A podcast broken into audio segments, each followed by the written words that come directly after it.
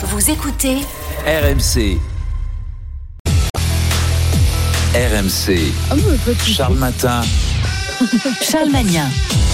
5h43 sur RMC. Bon réveil à tous. Toute la bande est réunie autour de la table. On va parler de ce resto qui fait bouger les prix selon l'heure et l'affluence avec Anthony dans C'est déjà demain.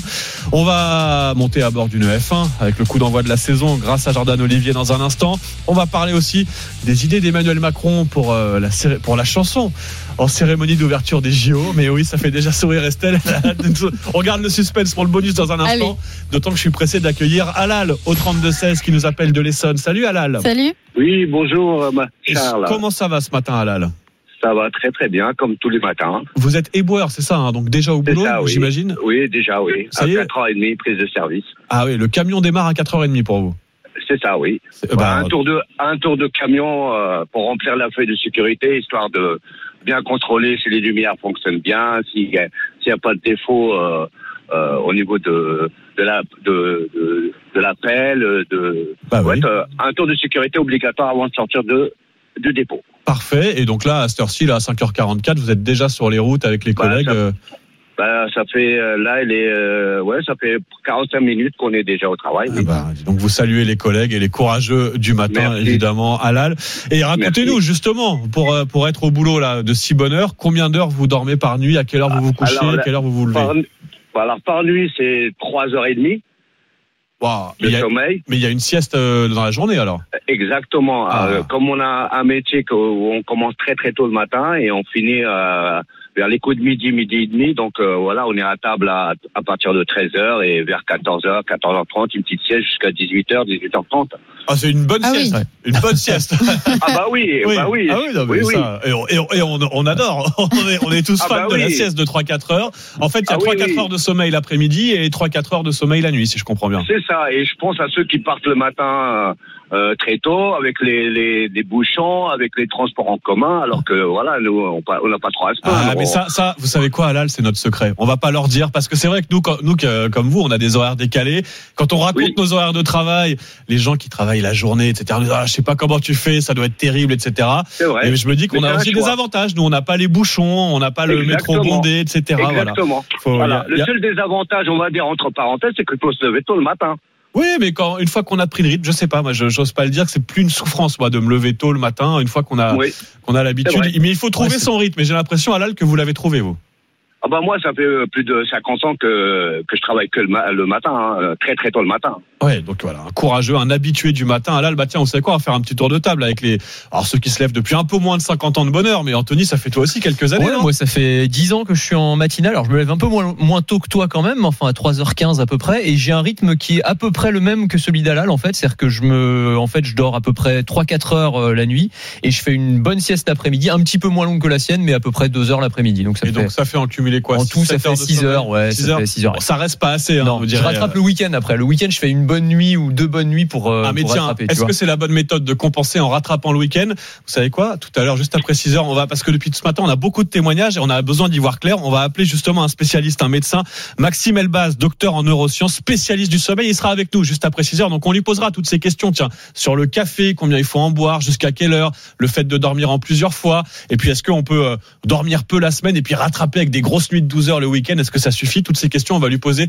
juste après 6 heures. Tiens, Jordan Olivier, toi, combien d'heures tu Alors tu le problème pour ma part, c'est que je ne travaille pas uniquement en matinale, donc c'est compliqué parfois de prendre le rythme. Ouais. Alors j'essaie de diviser en deux, trois heures euh, la nuit et trois heures euh, de, de sieste en journée. Ouais, moi, ça reste pas assez. Ça reste 6 heures. C'est ouais. vrai que c'est le pire quand t'as pas le rythme en fait. euh, Oui, nous, on, nous on peut s'y faire. C'est-à-dire quand tu toute ta- toute ta- toute ton année en fait. euh, Oui, quand, quand ça bouge pas, c'est déjà plus simple de trouver un rythme. Et puis toi, Estelle, c'est un peu compliqué aussi. Mais comme Jordan aussi, où bouge. des fois j'ai des horaires de journée, des fois des horaires de matinale, et je pense que effectivement, quand on n'a pas le rythme, c'est compliqué de l'avoir. Ouais, compliqué de trouver le bon rythme, mais bon, certains comme Alal l'ont trouvé, et c'est important, voilà, de le dire. Alal, vous nous dites, c'est pas une souffrance de vous lever tôt.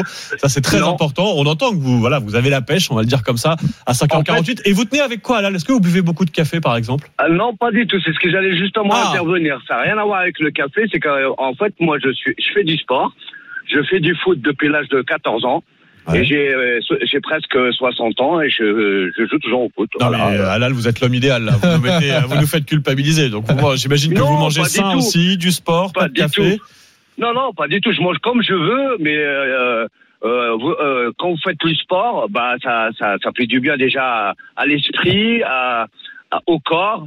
Et en fait, euh, euh, comme il avait dit à un collègue euh, éboueur, il a dit tout, c'est dans la tête en fait. Oui, tout à l'heure, on était avec Frédéric qui était dans les Bouches du Rhône Boire aussi euh, avec ses collègues. Il disait bah oui, c'est aussi le moral qui nous fait tenir, c'est dans la tête.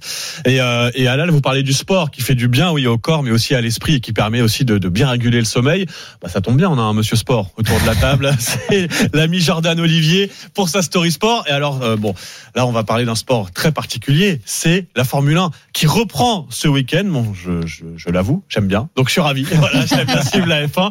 Ce week-end, le premier Grand Prix de la saison, c'est à Bahreïn, une saison qui s'annonce encore explosive. Avec une petite particularité quand même, Charles, pour ce premier Grand Prix, il se tiendra samedi pour ne pas empiéter sur le début du Ramadan. Il ne faudra pas arriver devant sa télé euh, dimanche donc parce que ça sera trop tard. Bon, cette saison, 10 écuries sont engagées, 20 pilotes au départ et il y a évidemment un grand favori.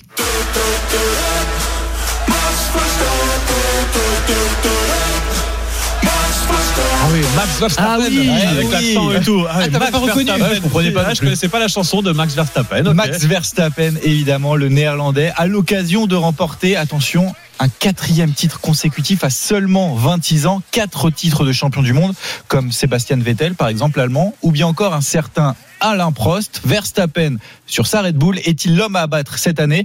Voici la réponse de Frédéric Vasseur, directeur général de Ferrari. C'est sûr qu'ils partent sur le papier, je dirais, avec un avantage qui est important, parce qu'ils ont archi dominé l'année dernière, qu'on a la même réglementation technique pour 2024 que 2023. Sauf s'ils font des erreurs, euh, il n'y a pas de raison qu'on les atomise cette année. hein. Donc euh, voilà, maintenant des erreurs, tout le monde en fait. Il ne faut pas partir battu, jamais. Il ne faut pas partir battu jamais. On ne le sent pas hyper confiant non plus. hein. Interview euh, complète à retrouver euh, de, de Frédéric Vasseur, à retrouver en exclusivité sur RMC chez Marion Bartoli ce week-end. Ah, bah ça, c'est voilà. Donc c'est les deux rendez-vous F1 du week-end. En tout cas, c'est les deux que j'ai cochés. Moi, le Grand Prix samedi et le dimanche. Fred Vasseur dans Bartoli Time sur RMC. Bon, il aura quand même euh, un peu de concurrence cette année, Verstappen? Bah, on espère en tout cas un peu plus de concurrence et un peu plus de suspense que l'année dernière. Verstappen, souvenez-vous, avait tout écrasé, 19 courses remportées sur 22 possibles. Il avait été couronné alors qu'il restait encore 6 grands prix à disputer, mais un homme sera particulièrement scruté cette saison, Lewis Hamilton, septuple champion du monde, ultime tour de piste pour lui en plus chez Mercedes puisqu'il rejoindra Ferrari Oui. en 2025. D'ailleurs, c'était l'actualité brûlante qui a enflammé les paddocks pendant la trêve. Certains ont même parlé du transfert du siècle. Le Britannique aura donc à cœur de finir sur une bonne note. Il a d'ailleurs signé un, un très bon temps, le meilleur temps d'ailleurs lors de la deuxième séance d'essai libre hier. Ah. On espère également de belles performances de nos pilotes tricolores. Pourquoi pas Pierre Gasly et Esteban Ocon, tous les deux chez Alpine. Ocon, justement, c'est lui le dernier Français à avoir Mm. remporté un Grand Prix. C'était en Hongrie en 2021. Presque une éternité. Ouais, on croise les doigts, mais là sur les premiers essais euh, pour Alpine, Ça sent pas bon. ouais, ça sent pas bon. En revanche, oui, pourquoi pas un match à trois, c'est ce qu'on pourrait espérer. Hamilton euh, sur Mercedes, Leclerc sur Ferrari et Verstappen évidemment euh, sur sa Red Bull. On va suivre ça évidemment sur RMC toute la saison de F1. Vous avez bien noté le, bah, tous les rendez-vous. Il y a les, il y a les qualifs aujourd'hui, le Grand Prix demain, et puis Fred Vasseur, le patron de Ferrari, le Français, dans Bartoli Time sur RMC en exclusivité dimanche soir. Voilà pour le, le programme F1. Et puis, alors, euh, j'avoue que ça m'arrive, Anthony, de regarder. alors, C'est vraiment tout ce qu'il faut pas faire. Un bon Grand Prix de F1 avec un bon burger. Ah, et bah oui. justement, tu vas nous emmener dans une chaîne de fast-food, toi, dans C'est déjà demain. Ce matin, Anthony, une idée qui commence à voir le jour aux États-Unis.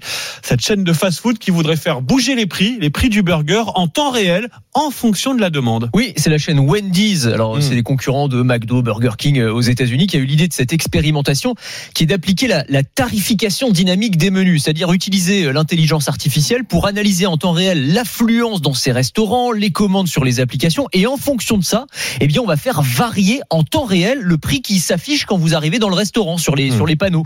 Donc, en gros, le burger frites qui coûte 12 euros en temps normal, bah, s'il y a du monde, il va vous coûter 14 ou 15 et si vous êtes en plein après-midi qu'il y a personne, peut-être qu'il va vous coûter 6 ou 7 seulement. Le menu pourrait même varier en fonction de la météo. Une glace serait plus chère, par exemple, en, en été.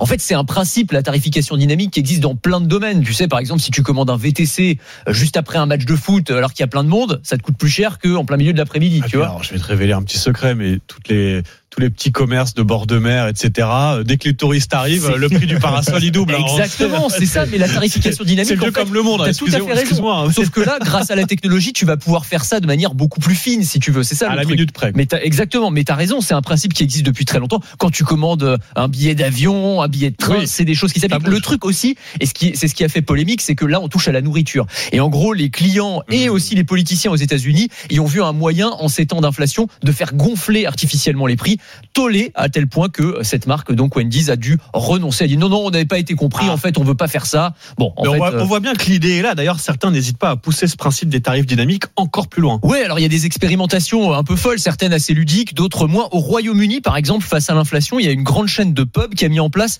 ce que certains appellent l'unhappy hour. Vous connaissez l'happy hour, hein, on paye moins cher à certaines heures. Là, l'unhappy, c'est l'heure où tu es un peu malheureux parce que quand il y a des heures de pointe, eh bien la pinte va coûter 23 centimes de plus. Hmm. Il y en a certains qui en font même un jeu. T'as un bar à Paris qui s'appelle le Wall Street Bar, dans lequel le prix Je des vois boissons Jordan Olivier qui, Eh oui. et bah, qui fait varier les prix comme les cours de bourse. Donc t'arrives, le verre de vin est à 4 euros, mais toutes les minutes et demie ça change. Donc il peut baisser à, à 2, t'as un crash boursier, ou alors il peut monter à 10. Donc faut bien choisir au moment où tu, où tu commandes. Moi, mon truc préféré, c'est en Espagne, un théâtre qui teste euh, un, euh, un, spé- un, un système où en fait tu vas payer en fonction du nombre de fois où tu ris pendant la comédie. C'est-à-dire qu'en gros, tu as une tablette tactile en face de toi qui analyse ton visage et à chaque fois que tu ris, c'est 30 centimes d'euros. Ah, pas mal. C'est pas mal. Ouais, mais au moins, si le spectacle est nul, tu Tu, payes tu pas, vas voir un navet, tu payes rien. Ah, c'est pas Voilà. mal. Et c'est capé, c'est c'est honnête. c'est 24 euros maximum. Donc tu peux même si Ah, tu ris, même c'est- si c'est voilà. très très bon public, tu on vas voit pas. bien que euh, voilà, à l'avenir, on va payer euh, bah, selon. euh, Enfin, le, les tarifs vont bouger à la minute près, un peu partout, quoi. Au, Exactement. au restaurant, au bar ou même au théâtre. À suivre donc. Mais la prochaine fois que ça vous, enfin, quand ça vous arrivera pour la première fois, vous vous souviendrez d'Anthony Morel qui vous l'avait révélé pour la première fois sur RMC. Et puis tiens, le bonus avec toi, Estelle. Alors accrochez-vous, c'est cette idée surprenante d'Emmanuel Macron pour la cérémonie d'ouverture des JO. Oui, ce sont nos confrères de l'Express hein, qui a révélé euh, ce rendez-vous qui aurait eu lieu il y a dix jours à l'Elysée. Le chef de l'État a discrètement reçu. Aya Nakamura, objet du rendez-vous proposé à la chanteuse, qui est l'artiste francophone la plus écoutée dans le monde, de participer à la cérémonie euh, d'ouverture le 26 juillet prochain et surtout déterminer ce qu'elle va chanter. Toujours selon l'Express, Emmanuel Macron et Aya Nakamura seraient tombés d'accord pour que la chanteuse reprenne Edith Piaf. Aya, je, je vois Anthony euh, dubitatif. Non, je sais pas, j'essayais d'imaginer le truc en fait, mais euh. Aya chantant en Piaf, la môme version Nakamura. Ce serait à ce stade le projet d'Emmanuel Macron. Bah oui, voilà, c'est l'Express qui révèle ce rendez-vous euh, au sommet de l'État entre Aya Nakamura et Emmanuel Macron. Donc, ce projet de reprise d'Edith Piaf, non mais pourquoi pas, l'artiste francophone la plus écoutée dans le monde pour incarner la môme. euh, on verra. On a jusqu'au 26 juillet hein, pour euh, faire bouger ses plans. Ce sera la cérémonie d'ouverture, mais voilà le projet à l'heure actuelle. On va remercier Alal aussi d'être passé par le 32-16. Salut Alal. Salut. Et bon, bon courage pour le boulot là, vous qui êtes boueur Mais- déjà avec l'équipe sur le terrain. Merci Charles et euh, vive le PSG. À Ah, jamais. bah, voilà. Le message est passé, Alal. Merci beaucoup. Bon courage pour le boulot. Vous faites comme Alal. Vous venez témoigner. On continue tiens, à parler de votre sommeil. On va appeler justement un spécialiste. On va le recevoir en studio. Un docteur dans un instant en neurosciences, juste après le journal de 6 heures qui approche tout de suite sur RMC et sur RMC Story. Là, c'est parti. Vous pouvez allumer la télé. Vous nous retrouvez sur le canal 23 de la TNT. RMC, 5h, 6h30. Charles Matin.